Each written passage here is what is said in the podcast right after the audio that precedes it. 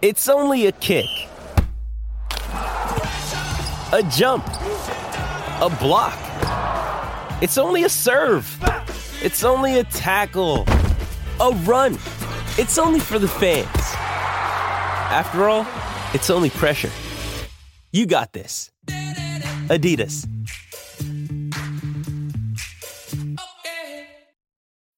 When you need mealtime inspiration, it's worth shopping Kroger, where you'll find over 30,000 mouthwatering choices that excite your inner foodie. And no matter what tasty choice you make, you'll enjoy our everyday low prices, plus extra ways to save, like digital coupons worth over $600 each week. You can also save up to $1 off per gallon at the pump with fuel points. More savings and more inspiring flavors make shopping Kroger worth it every time. Kroger, fresh for everyone. Fuel restrictions apply.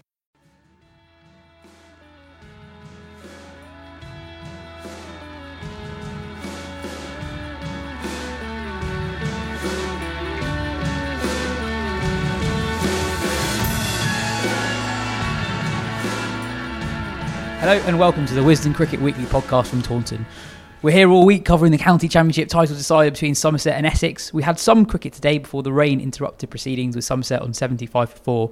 We'll talk about what we saw later in the show, but first we'll stick our teeth into the England squads that were announced today that saw six uncapped players picked for the first time for the Tours of New Zealand. I'm Yas Rana and today I'm joined by Crick Buzz's Vithushan Ehantharajah. Cheers for joining us today, Vish. Thanks for having me. And Wisden Hip Young gunslinger Harry Josephs. Welcome, Harry. Pod debut. Are you excited? I can't wait, yes.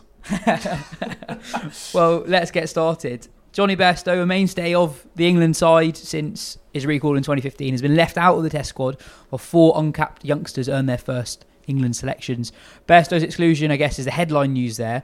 Here's what England's chief selector Ed Smith had to say about it early in the day. Jonny drops out of the Test squad. Jonny's a very talented cricketer. We believe he has the potential to be a top, top player in Test cricket for England. Um, he has played a lot in all forms and had a very hectic schedule. It is an opportunity for him to reset um, and to work on one or two things. If I was asked to give a prediction, my prediction is he comes back stronger and has a, a very good England career in Test cricket in the future. James and I are going to go up and see him on Wednesday. I've spoken to him already today. And uh, just chat all those things through. Um, obviously, Jonny batted three for three Test matches uh, when he wasn't keeping wicket. Got 100 in Colombo. Um, played well in Barbados for 30 odd and got 50 counter-attacking 50 in Antigua.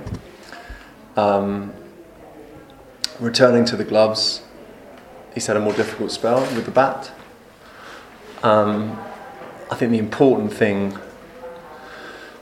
to focus on there is Jonny was picked as a batsman in 2012 for England, as the outstanding young batsman in England.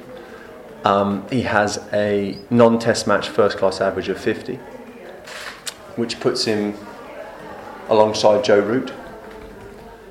Only Ollie Pope, obviously, is above those two. And in the period of time that he's been an England player, his non test match first class average is 57. So that clearly shows his potential um, as, a, as a red ball cricketer. Um, and I think that's a, there's a real opportunity now for him to reset and, and focus on how he can go about being that, becoming that really top test match player. I agree with pretty much every word that he said. He seems intent on getting the best out of Jonny Bairstow, the batsman. Were you surprised by Bairstow's exclusion, Vish? Um, I was, yeah. I suppose I wasn't surprised that he was dropped. I think I'm more, I suppose, confused that he's going to be taking part in the T20 side of the tour, which happens first. He'll be there for a few weeks for the ODIs that start the beginning of November, November, and then we'll be sent home. I looked at Jonny Bairstow this summer and I thought maybe actually he just needed a bit of a rest. And if you're going to drop him from the Test side, you may as well drop him from the T20 side because if you're thinking about it in terms of next year's World T20, he probably proved himself as a T20 opener during the IPL. If you think about the makeup of that squad, it's obviously giving a few people a rest. Jos Buttler's not in it. Um, Ben Stokes isn't part of it. Also, Jason Roy isn't part of it, and you'd assume that Jason Roy is a bit of a lock there as the opener for next year. And I see Jonny Bairstow as that too. So I was a little bit confused, and also I suppose knowing the personality that Bairstow is, I think it would have probably compounded his misery a bit. Not to just be out there playing with some people who who he knows are alternates, but also as soon as the test squad come into town, he's you know moving the other way, having called these guys teammates for the last four years, as you mentioned at the start. Um, and I also think it's a bit odd because what we've seen as Jonny Bairstow was a test batsman exclusively He's been actually quite impressive, and I appreciate the fact that over the last three years, his numbers have been pretty bad. But I saw that as I saw this actually as maybe as an opportunity to, yeah, take the gloves off him and give them to Buttler, but also make him fight for his place as as a test batsman. I think Bairstow's best when he's challenged. Um, and by dropping him, you kind of lose that altogether. Or maybe you know it's a masterstroke, and maybe he comes back all guns blazing and you know smashes things in South Africa if he gets a recall through that. But yeah, it just struck me as a, a bit of a confusing uh, move from the England selectors. Yeah. How much the way in which people have talked about Bairstow recently in terms of his test form has been a lot about uh, the men's side of things, but for a long time I think there's been technically something not quite right there. So Ben Gardner, regular voice on the show, went digging for some stats and sent me an email at 11:06 p.m. last night. Keen. Um, and, he, and in the email, he said that before January 27, so basically when Bairstow became England's ODI opener, Bairstow was dismissed once every 229 balls against pace when he's playing a defensive shot. Since then, it's every 30 balls. Every 30 balls playing a defensive shot. He gets bowled loads. Time away will, would help. He's not getting the time away that he could have got if they totally left him. Um, but it's almost him playing T20 cricket is not going to help his red ball cricket at all. Well, he no. time away Yeah, not at all. in all. the nets, basically. I, I think even from you know, I'm, I'm not too hot on my batting technique and things like that, and, and what makes a good red ball player compared to a white ball player. But Bairstow does look a bit more front on now, doesn't he? And I suppose in his white ball cricket, when he opens the innings for England in ODI cricket, anyway, he hits predominantly through the offside, and he does so from pretty strong base, and he's almost standing there like a baseball hitter um, for the most part. Um, I, I thought about this with Jason Roy as well. Actually, I think the, with Jason Roy there was pe- there were people talking about changing his technique and wanting to make him more red ball literate, I suppose. But you would lose a lot in Jason Roy's overall game if you did that. You would definitely lose something in the in him as a limited overs player. Jonny Bairstow seems to have made that journey the other way around. He's you know he kind of nailed Test cricket in about two, 2016, and then you know as you say from that day when he became a regular white ball opener seems to have lost that entirely. And I think if you look at his yearly averages from that point, they've, they've gone down steadily, and I think it's at 20 right now in 2019. 2019, yeah. Yeah. So, so it's a weird one. I suppose it depends also on what Bairstow wants to do. I appreciate in this country we see Test cricket as the as the pinnacle, but evidently Bairstow has wanted to be more of a white ball player, um, and he's taken those chances pretty solidly. You know, he he didn't need to put himself more, up. more than that. Like, Well, him, yeah. him, him, him and Roy. If you look at numbers, uh, arguably the greatest opening partnership in the history of ODI cricket. I almost wonder: Are we expecting too much from Bear? So, like, look, look at India, Rohit Sharma. They've been trying for years for Yeah. one, an undisputed ODI great. Hasn't been able to crack it in Test cricket, really. Aaron they're- Finch for Australia as Exactly. well. yeah. So oh, uh, to expect somebody to be Jonny Bairstow 2016 good at Test cricket and Jonny Bairstow 2019 good at uh, ODI cricket at the same time is quite unrealistic. I think. Yeah, I suppose, but because we've seen 2016 Both, Jonny exactly, Bairstow, well, yeah. like, okay, we know that Yeah. player exists, Yeah. and that England could really do with that player right now. Yeah. Um, so yeah, I mean, it's, I mean, you know, you're always the one asking questions in this pod, but like, you know, you've got some quite strong opinions about how England have gone about Test cricket in the last year or so. Do you see this as a good move for Bairstow, or Yeah, a better yeah, move for England to yeah. be rid of him? I do. I'm surprised they did it, but I think it's a, I think it's the right decision to make in the short run because Bairstow, ideally, if you can get 2016 Jonny Bairstow back, brilliant. Let's get him in. But at the moment, I think keep, keeping him uh, a in the side, but b even like, just carrying the drinks on the subs bench. I don't think that has achieved anything. He needs time away, and let's get that player back if we want to see him again in Test cricket. Let's focus on the positives. There are four newbies in the squad: Dom Sibley, Zak Crawley, Matt Parkinson, and Saqib Mahmood. Harry, who are you most excited by? My answer's probably a bit left field, Yas. The one who excites me the most is Matt Parkinson. He's an absolute match winner in all formats of cricket and he's still, you could say, relatively inexperienced in the red ball game. but every time he plays for Lancashire, he takes wickets. So a lot of people will know Parkinson predominantly from how well he's done in the Blast. I think he was the second leading wicket taker in 2018. But in red ball cricket, he is he is just as good. Yeah, absolutely. He made his debut in 2016 in Div 1 then against Warwickshire and took five wickets on debut. Dane Vilas trusts him to bowl in the big moments for Lancashire. He took the wicket that sealed them promotion or the championship. I can't remember which way round. His, his, well, when he started at Lancashire, had Simon Kerrigan who'd played for England, Stephen Parry played for England. Those two, Kerrigan's gone. Parry's sec- very much second choice. They're in the periphery because of how good this lad is. And you don't think it's too early for him? You think now's pretty much the right time? I absolutely think it's the right time. I think the test that Mason Crane played, that would have been too early for Matt, but he's got control, which is he's got control beyond his years. It, his economy is not even above three in first class cricket, which is phenomenal for a leg spinner, and he's 22 years old, nearly 23. So yeah, I'm really excited to see him play. And I guess he's unlikely to play in the Test series, but England do have a tour to Sri Lanka early in 2020. Uh, and with Adil Rashid and Moeen Ali not in the Test picture at the moment, you'd think that he's got a really good chance of playing there. You'd, you'd like to think so, and it's an exciting. Op- he's in a leg spinner plays to take wickets to Mm. win you Test matches in the fourth innings, don't they? Mm. and he absolutely can do that. And I think you could see him and Jack Leach bowling in tandem to each other, and that could be something that could be really, really exciting to see.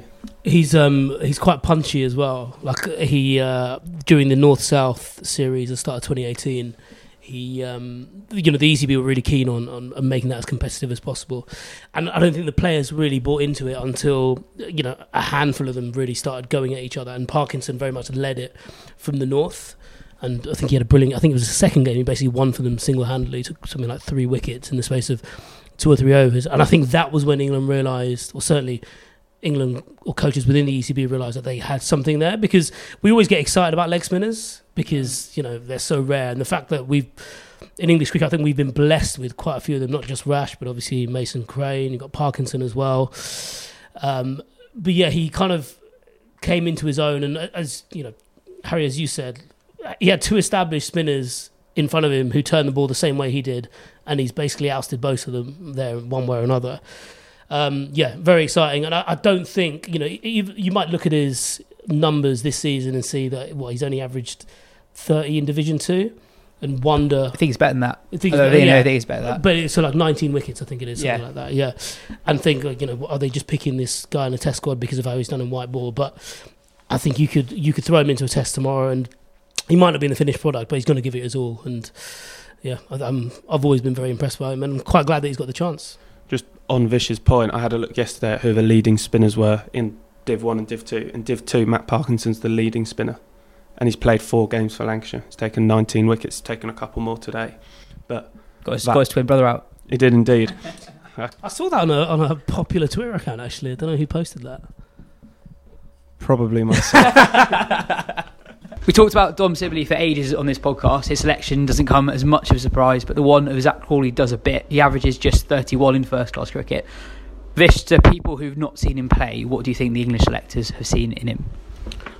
potential, I suppose, more than anything. Uh, he's still very raw, as those numbers show you, but he plays pace bowling very well. Uh, he's quite tall as well, and so I think the view to the next Ashes series, they think if he's someone who can come good, he can do well on those pitches over there. Um, he's also a multi-format batsman, which kind of suggests that he his technique is quite robust all the way through. I think he impressed quite a few people in Australia when he was playing grade cricket this time around. I think he played for Randwick Petersham, which is David Warner's club.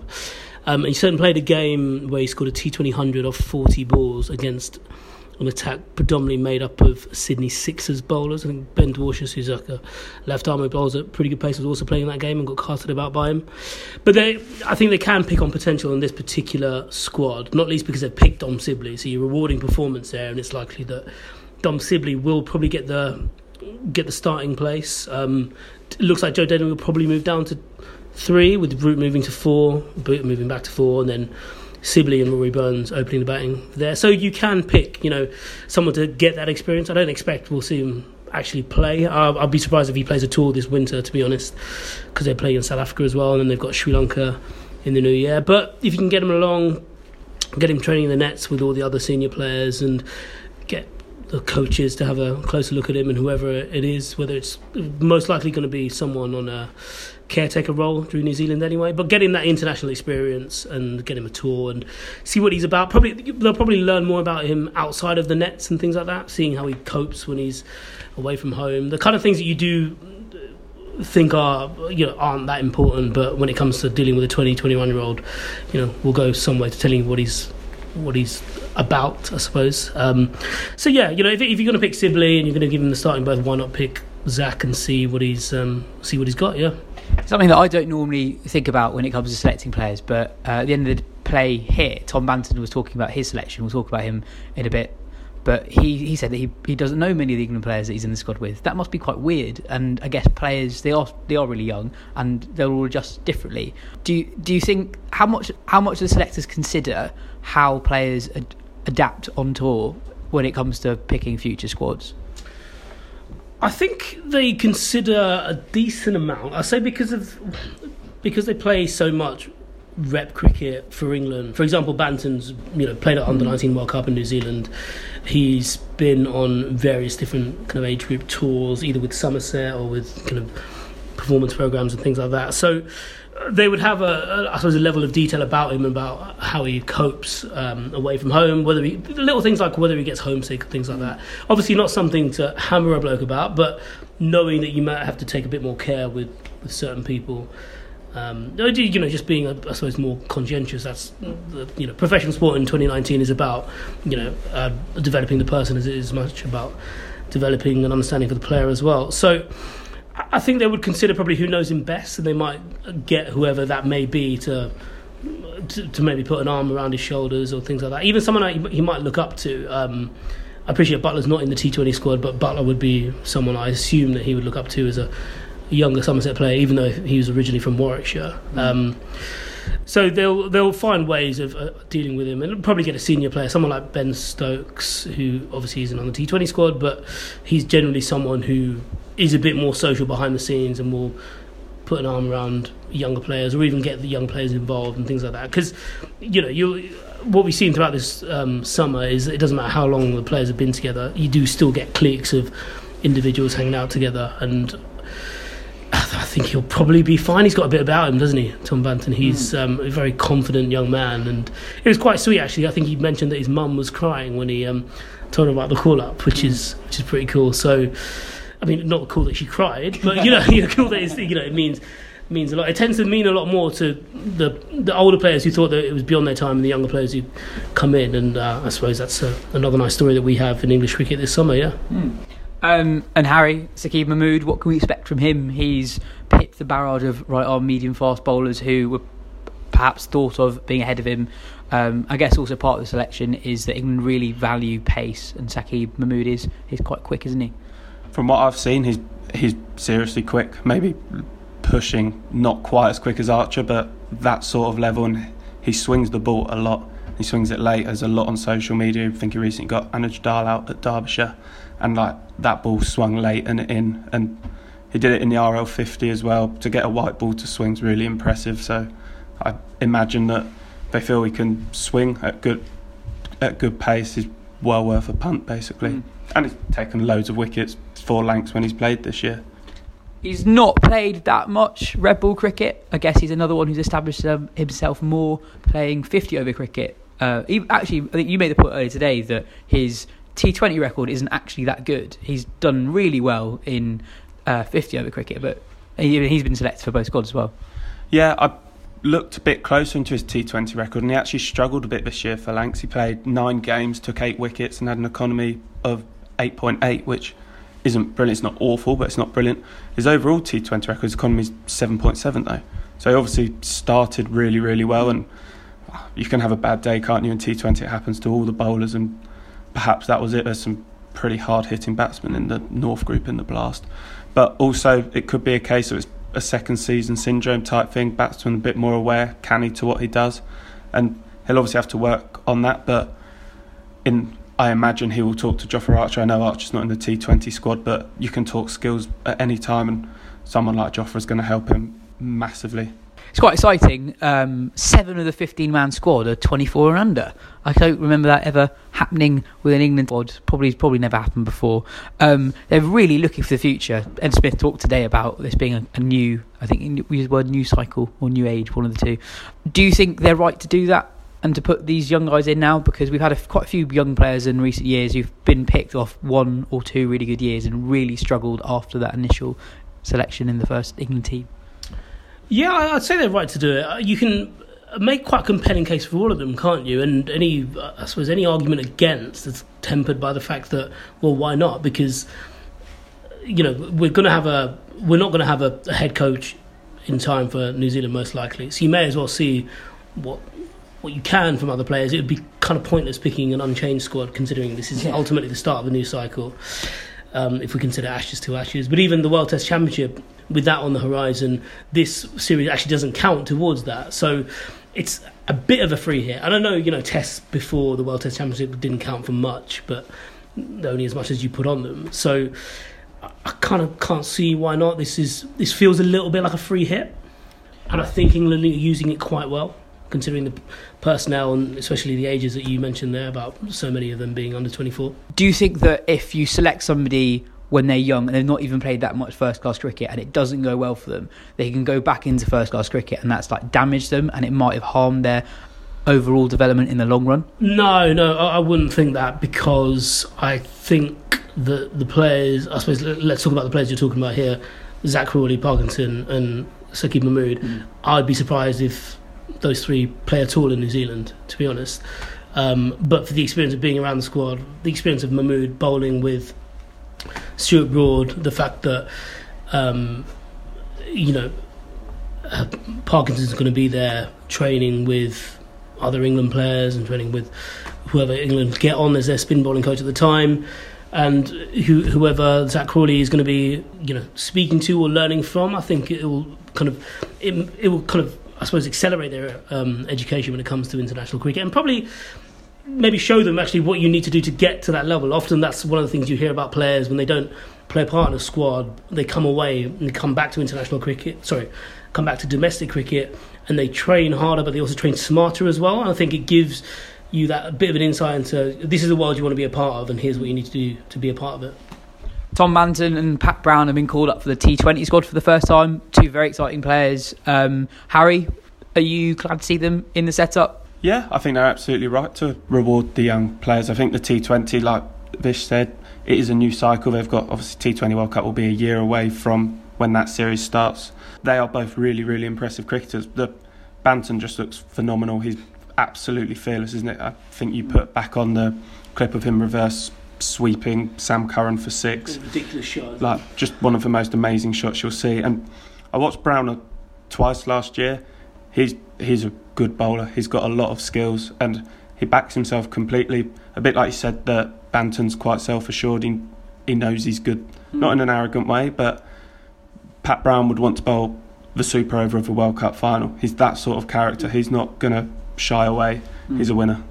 It's interesting, isn't it? Because we've got you know, we talked about how, or it's been talked about how T20 is a batsman's game, and we wondered about the evolution of the bowlers. And yeah, not only have we got Jofra Archer coming out, but you look at how Pat Brown's bowled in the last two years. Mm. should have got to the T20 finals, uh, T20 finals twice in in consecutive seasons, and obviously got picked up by the Melbourne Stars and couldn't fulfil that contract because of his back injury.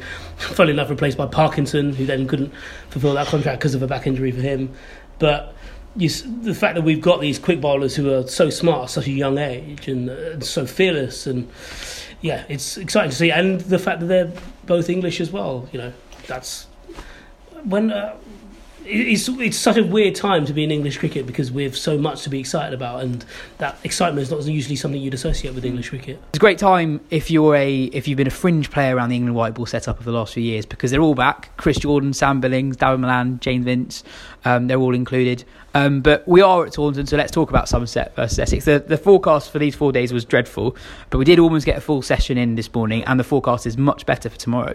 Somerset, who need a win, finished the day on 75 for 4. Sam Cook took a couple of early wickets. He has figures at the moment of 8.5 overs, 2 for 5. He averages 21 in the Championship this year. He bowled really well, I thought. It was like a bass like probing line, nothing loose. Vish, were you impressed by him today? Yeah, he's um, he's like a Philander light, isn't he? Hmm. Like I, I don't know if he will play international cricket. In fact, probably because he doesn't bowl at that pace, you can probably say that he, could easily go throughout his career and not Hmm. get close to the international side. But he's got such great control. He moves the ball both ways. He moves it off the deck as well, and the um, the ball to remove Steven Davies. You know, he, it was the last ball of an over which came in when all the others had gone the other way, round the wicket as well. Just really immaculate stuff. And P- Vijay played a bad shot today, but that's not a bad wicket to have in your back pocket. You know, someone of, as experienced as him and with as many international runs as Murali Vijay. Um, uh, Simon Harmer just doing what Simon Harmer does. I think, you know, I, I don't think he should play for England. I think she, he should be anywhere near that. But when he talks about him being the, when Harmer talks about himself being one of the best spinners in the world, it's hard to argue when you see him, you know, win a finals day on his own for Essex and then you know, take a couple of wickets here on an overcast morning for, for them as well. At the end of the day, James Hildreth was saying uh, just how tricky the pitch was to bat on. Um, he said that a few balls kept low. He wasn't sure if the pitch could turn more than it did do today because of just how much it did today. So, given that, 75 for 4 is a pretty decent score, Harry. I mean, Somerset uh, win a lot of their games in very low scoring contests. So, actually, this is set up quite well if we can get enough cricket in. Absolutely, it just just takes one sort of gritty seventy or one lower order partnership to frustrate Essex, and we, you know what the Somerset bowling attack will do, especially at home where they are lethal. They've got Jack, Jack Leach back. Who's is there a better bowler at Taunton than Jack Leach? Probably not. Um, but it's just that none of the Somerset batsmen average over thirty three this year, which is Good stat. Thank you. Wanted to get that one in, which, but that that shows their struggles with the bat, and there's so much experience in that Essex batting lineup that you don't think they will panic, whereas maybe some younger sides would do. But it, it should, if we get enough cricket, it should be absolutely fascinating. Well, cheers, Vish and Harry. We will be back tomorrow for more. Our fingers are firmly crossed for drive weather. See you then.